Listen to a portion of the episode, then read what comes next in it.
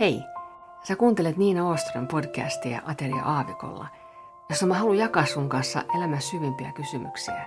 Mikä meitä määrittää ja kenen me voidaan luottaa? Mitä Jeesus Kristus kaikessa tässä merkitsee? Tervetuloa mukaan.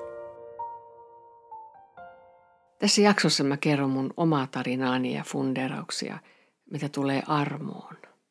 Armo on, se on valtava, se on vaikea ja ihana asia. Mä tulin uskoon 17-vuotiaana ja se oli seurausta siitä, kun Jumala puhui mulle.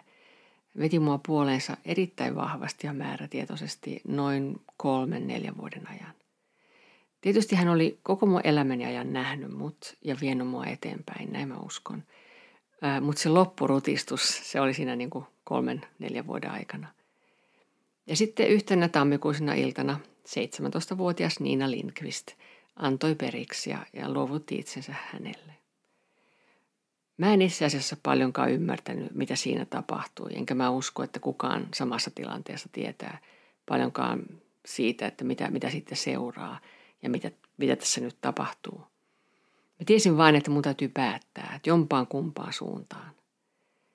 Ja sitten ne pari vuotta sitten siitä eteenpäin, niin ne oli jotenkin semmoisia aika auvoisia, jotenkin niin kuin ne oli hyviä. Ja tota, mä opettelin tuntemaan mun Herraani ja mä kerroin hänestä myös muille. Mä kerroin Jumalan armosta, jota ei voi ansaita ja jonka voi vaan ottaa vastaan. Ja jos joku olisi sitten pyytänyt mua selittämään armoa, niin mä olisin niin tehnyt sen mennen tulle niin kuin ihan kuvettavaa. Miten mä olisin voinut tietää, että, että tämä asia, siis se mitä armo on, että jos sen kirjoittaa vaikka nyt kouluvihon sivulle, niin se vaatii vain niin kuin jonkun rivin. Niin tämä asia joka on niin lyhyt ja yksinkertainen jotenkin muka, niin se kuitenkin vaatii sun koko elämän, että sä opist ja sisäistät sitä edes jotain. Kun mä sitten parin vuoden päästä olin oikein päässyt vauhtiin, mä olin nuori ja pystyvä ja jaksava, niin mä rupesin suorittamaan uskoa sitten oikein isolla kädellä. Ja tota, rangaistuksen pelko tietty siinä oli takana, että jos mä en ole täydellinen, niin Jumala hylkää mut. Ja se ei ollut kivaa aikaa, se ei ollut, se ei ollut kivaa mulle eikä se ollut muille. Ja silti vieläkin mä osasin selittää, mitä armo on. Ja mopo oli jotenkin mulle jo niin karannut käsistä, että, että mä en varmaankaan, tai siis en olisi itse saanut pysäytettyä itseeni, ellei Herra olisi sitä armossaan tehnyt. Ja tota, oli kulunut siis joitakin vuosia sitten ja mä olin 26-vuotias. Herra pysäytti mut. Sellainen suuri asia oli tapahtunut. Mä olin tullut ihanien kaksostyttöjen äidiksi. Ja sä voit varmaan kuvitella, että elämä kahden vauvan kanssa ei todellakaan ole sitä, mitä se oli ennen sitä, eli silloin kun sulla ollut lapsia ollenkaan. Ja tota, se ensimmäinen vuosi heidän syntymänsä jälkeen varsinkin, se oli aika sumuinen. Ja, ja se, mikä siinä tapahtui sitten, oli se, että kaikki se kristillinen suorittaminen, jota mä olin tehnyt, niin se jäi. Ei ollut aikaa, ei ollut voimia, ei ollut fokusta. Ja jollain tavalla mä ajattelin, että no nyt se on sitten se uskon elämä tyssännyt.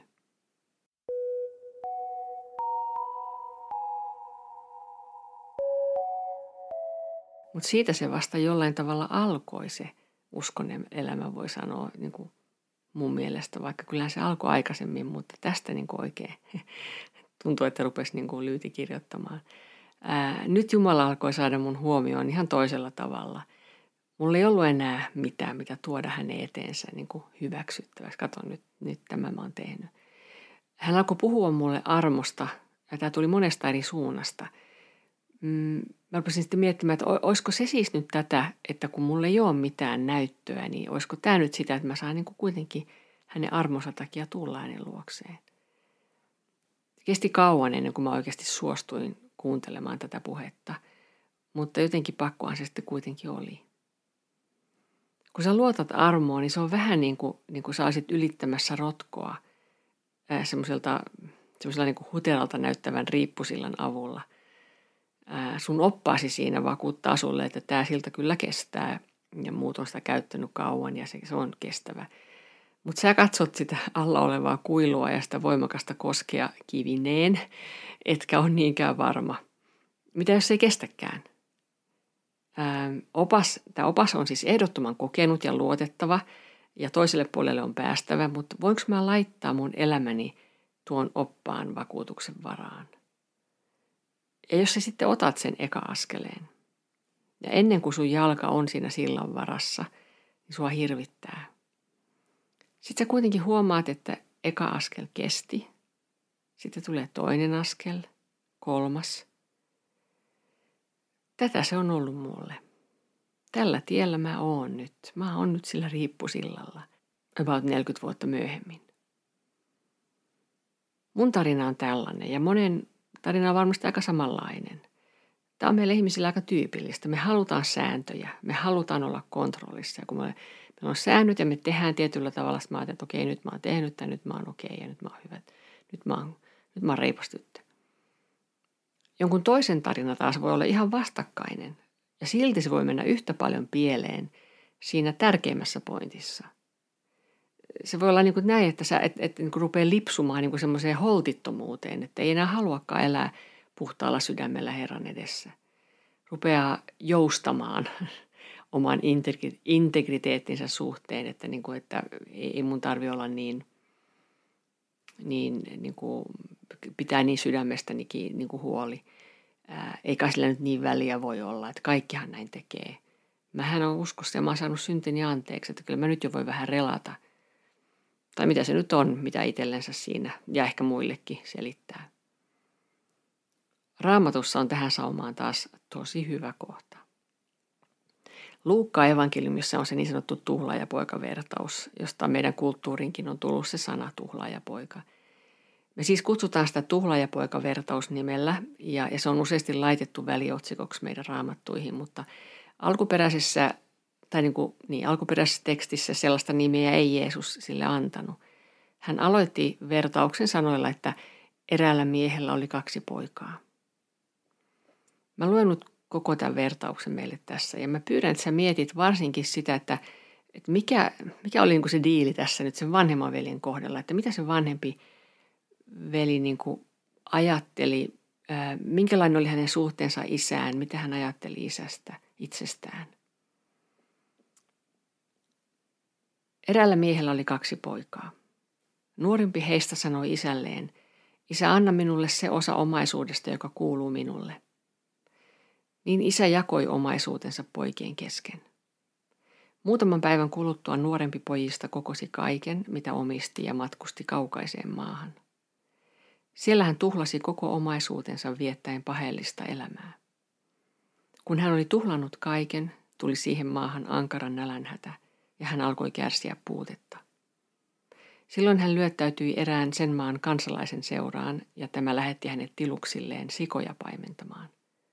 Hän olisi halunnut ravita itsensä palkohedelmillä, joita sijat söivät, mutta niitäkään ei kukaan hänelle antanut. Silloin hän meni itseensä ja sanoi, kuinka monella minun isäni palkkalaisella on yllin kyllin leipää, mutta minä kuolen täällä nälkään. Minä nousin ja menen isäni luo ja sanon hänelle, Isä, minä olen tehnyt syntiä taivasta vastaan ja sinun edessäsi. En ole enää sen arvoinen, että minua kutsutaan pojaksesi. Tee minut yhdeksi palkkalaisistasi. Niin hän nousi ja lähti isänsä luo. Kun hän vielä oli kaukana, hänen isänsä näki hänet ja tunsi sääliä. Isä juoksi häntä vastaan, sulki hänet sylinsä ja suuteli häntä hellästi. Poika sanoi hänelle, Isä, minä olen tehnyt syntiä taivasta vastaan ja sinun edessäsi. En ole enää sen arvoinen, että minua kutsutaan pojaksesi. Mutta isä sanoi palvelijoilleen, Tuokaa nopeasti parhaat vaatteet ja pukekaa hänet niihin. Pankaa sormus hänen sormeensa ja kengät hänen jalkaansa. Tuokaa syöttövasikka ja teurastakaa se. Nyt syödään ja iloitaan. Sillä tämä minun poikani oli kuollut, mutta heräsi eloon. Hän oli kadonnut, mutta nyt hän on löytynyt. Ja he aloittivat ilonpidon. Mutta vanhempi poika oli pellolla. Kun hän oli palaamassa ja lähestyi taloa, hän kuuli laulun, soiton ja karkelon. Hän kutsui luokseen yhden palvelijoista ja tiedusteli, mitä oli tekeillä. Palvelija vastasi, sinun veljesi on palannut ja isäsi antoi teurastaa syöttövasikan, kun sai hänet terveenä takaisin. Silloin vanhempi veli suuttui eikä tahtonut mennä sisälle, mutta hänen isänsä tuli ulos ja suostutteli häntä. Poika vastasi isälleen, kuinka monta vuotta minä olenkaan palvellut sinua, enkä kertaakaan ole jättänyt käskyäsi noudattamatta. Kuitenkaan et ole antanut minulle edes vuotta, että olisin voinut pitää juhlia ystävieni kanssa. Mutta kun tuo sinun poikasi tuli, tuo, joka on tuhlannut omaisuutesi porttojen kanssa, hänelle sinä annoit teurastaa syöttövasikan. Isä vastasi, poikani sinä olet aina minun kanssani, ja kaikki mikä on minun on sinun. Mutta piti hän nyt iloita ja riemuita, koska tämä sinun veljesi, joka oli kuollut, heräsi eloon. Hän oli kadonnut, mutta on nyt löytynyt.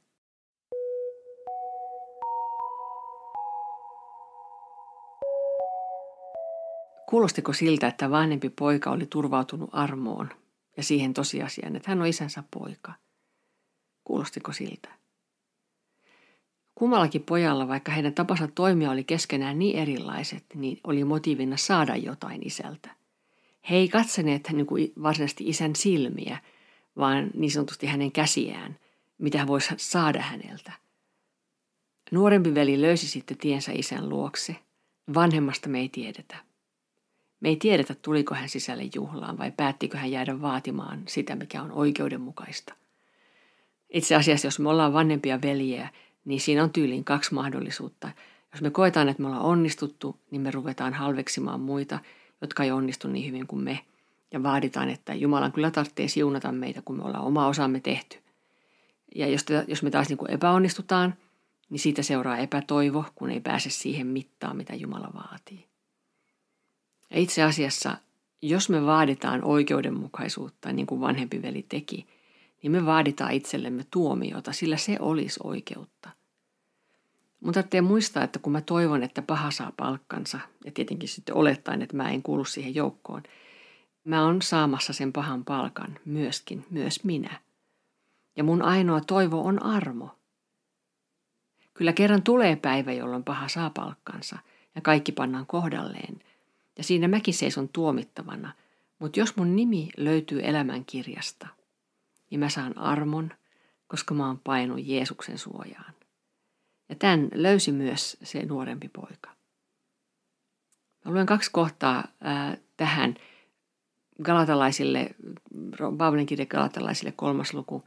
Tässä sanotaan näin, että kirottu on jokainen, joka ei pysy kaikessa, mitä lain kirjaan on kirjoitettu, eikä tee sen mukaan. On selvää, ettei kukaan tule vanhuskaaksi Jumalan edessä lain avulla, sillä vanhuskas elää uskosta. Ja sitten roomalaiskirja 6. Sillä synnin palkka on kuolema, mutta Jumalan armolahja on iankaikkinen elämä Kristuksessa Jeesuksessa, meidän Herrassamme. Kristinusko ei siis ole jotain näiden kahden lähestymistavan väliltä, eli sen holtittomuuden tai sitten sen, niin että nyt minä olen kunnon kansalainen.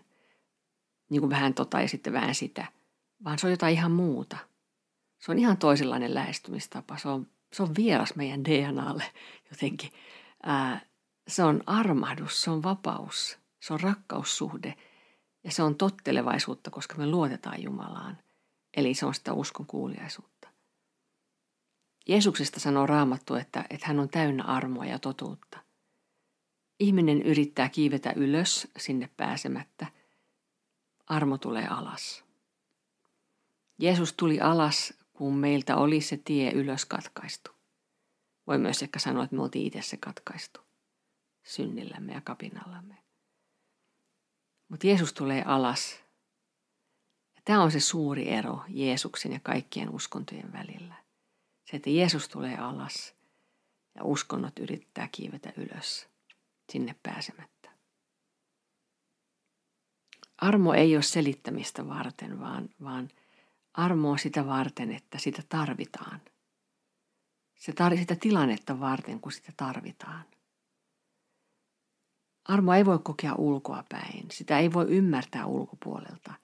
Sä et voi niinku tökkiä sitä jollain kepillä vähän matkan päästä ja, ja saada selville, että minkälainen se on. Se on siihen aivan liian kallisarvoinen. Jos sä et oikeasti sitä tarvi, eli ymmärrä tarvitsevas, niin, niin sä et saa sitä. Se ei kerta kaikkiaan tuu sun lähelle ennen kuin sä janoat sitä. Armo tulee siihen, kun synti ja suru raastaa sua ja sä katsot ympärille, sä niin kuin katsot sisälle ja on kauheita ja sä etsit, mistä löytyy apu. Voinko mäkin saada anteeksi? Voinko mäkin aloittaa alusta? Tähän tulee armo, jos sä sitä pyydät. Armo on ilmaista, sen voi vaan ottaa vastaan ja kiittää. Mutta se ei ole halpaa. Sen on Jeesus sulle kalliisti ostanut. Ja sitä meidän täytyy varoa pitämästä halpana. Ehkä jotenkin sitä voisi niinku selittää vielä tälläkin tavalla, että koska on siis kysymys suhteesta Jumalan ja sun välillä. Ja suhteessa ei saa pitää toista itsestäänselvyytenä.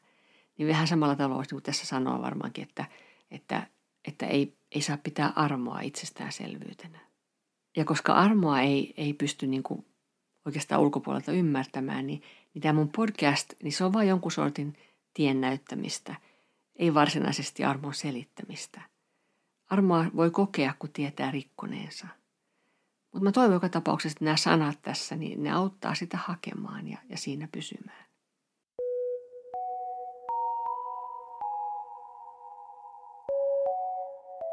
Kun mä olin nuori uskova, nuori evankelista, niin mä ajattelin, että, että ne lähetystyöntekijät tai semmoiset evankelistat, joista kerrottiin kirjoissa, tiedäksä, niin semmoisia sankareita, niin jotenkin ne oli ihan niin kuin eri rotua kuin minä – että, että heillä on ihan eri tarpeetkin kuin minulla. Musta ei koskaan voi tulla sellaista kuin he. Mutta sitten, sitten mä sain tehdä työtä kokeneiden evankelistojen ja tällaisten työntekijöiden kanssa. Ja mä sain vähitellen huomata yhdessä mun oman kasvuni tahdissa, että he kuitenkin on samaa rotua kuin me muutkin. Heillä on kutsu siihen, joo. Mutta he on saanut kokea ja oppia, kuinka paljon ja kokonaisvaltaisesti he tarvitsevat armoa. He riippuu siinä kiinni. Ja se saa heidät kohtelemaan muita jotenkin niin kuin samalta tasolta. Ja tämän esimerkiksi kuulija, tämän kuulija kyllä haistaa.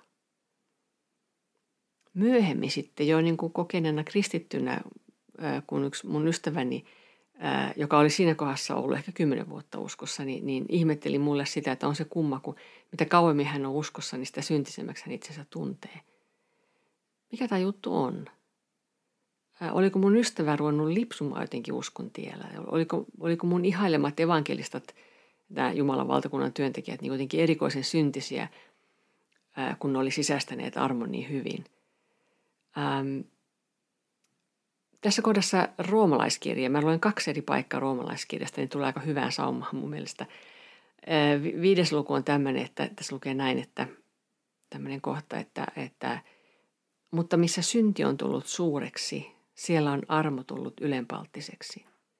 Että niin kuin synti on hallinnut kuolemassa, samoin armokin hallitsisi vanhuskauden kautta iankaikkaiseksi elämäksi Jeesuksen Kristuksen meidän Herramme kautta. Ja sitten roomalaiskirja 6. Ähm, mitä me siis sanomme?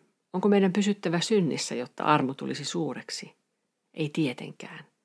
Kuinka me, jotka olemme kuolleet synnille, vielä eläisimme siinä? Eli se, se, että tuntee itsensä syntisemmäksi, mitä kauemmin tuntee Jeesusta, niin, niin tota, kun se, mä ajattelen, että se on sitä, että kun se valo tulee suhun enemmän ja enemmän, kun sä päästät hänen valonsa suhun niin kuin syvemmälle ja syvemmälle, niin se valaisee sieltä sellaisia asioita, jotka sä et ehkä tiennyt niitä oleva, olevankaan siellä, semmoista, semmoista syntiä, semmoista niin kuin perustavanlaatusta olevaa – sä oot voinut niin kuin siivota tiedäksään niin kuin ne päällimmäiset, mitkä muut ihmiset näkee, mutta, mutta se perustavanlaatuinen tiedätkö, ylpeys ja itsekkyys ja sellainen niin kuin omapäisyys ja kaikkea tuollaista, semmoinen oman tien kulkeminen, niin, niin tota, se rupeaa paljastumaan sieltä ja tajuaa, että kuinka, kuinka, kuinka syvällä se onkaan minussa ja tajuaa, kuinka syntinen on.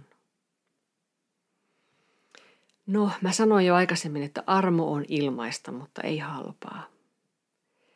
Taas on tällainen kumma tasapaino tai jotenkin, että näennäiset vastakohdat niin kuin on samaaikaisesti totta niin kuin sen uskon varmuuden ja uskon epävarmuuden tai, tai semmoisen niin pelokkuuden välillä. Ja tota, me voidaan niin kuin langeta niin kuin yhteen puoleen tai yhteen ojaan siinä kaidantien vieressä. Ja, tota, se on jotenkin tämä, että, että Jumala armahtaa kuitenkin, että mä nyt niin syntinen ole. Mutta sitten on se toinen oja sen tien toisella puolella – ja se on sitten jotenkin se jatkuva epävarmuus tai pelokkuus ja tunne siitä, että on kaltevalla pohjalla ja että milloin tahansa Jumala voi vetää maton jalkojen alta. Ja siinä ojassa ehkä voi ajatella myös, että mä, mä olen liian syntinen, että mulla ei ole enää toivoa. Tässä on kaksi ojaa, keskenään hyvin erilaisia, mutta ne on silti ojia. Ja se tie kulkee niiden välissä. Sen nimi on Kaitatie. Ja se on kaita eli kapea, koska siihen mahtuu vaan se armon varassa kulkeminen. Voi olla jopa, että se, että se tie ei kuule näiden välissä vai jossain muualla, mutta se on kuitenkin erille, erillään niin kuin näistä kahdesta ojasta. Siihen mahtuu vaan se armon varassa kulkeminen. Ja sen takia mä, mun ymmärtääkseni Paavalikin niin kuin yhdessä kohdassa galatalaiskirjassa, niin se niin kuin suurin piirtein repii hiuksia, kun se miettii galatalaisia ja kirjoittaa, että te olette langenneet pois armosta. Mulle tämä kohta oli silmiä avaava. Te olette langenneet pois armosta. Yleensä kun me puhutaan lankeamisesta jotenkin, niin meillä on niin kuin toisenlaiset ajatukset mielestä, toisenlaisia niin kuin juttuja, mistä niin kuin langetaan tai mihin langetaan ää, langetaan pois jostakin, me puhutaan niin kuin, että me langetaan jostain ylevistä tavoitteista, että esimerkiksi, että joku lankesi juomaan tai, tai teki aviorikoksen tai jotain tällaista. No sä ymmärrät jo varmaan tässä vaiheessa, että, että mä en juttele tätä nyt vaan sulle, vaan mitä suurimmassa määrin itselleni. Mä oon tällä armomatkalla ja totuus johdattaa mua siinä.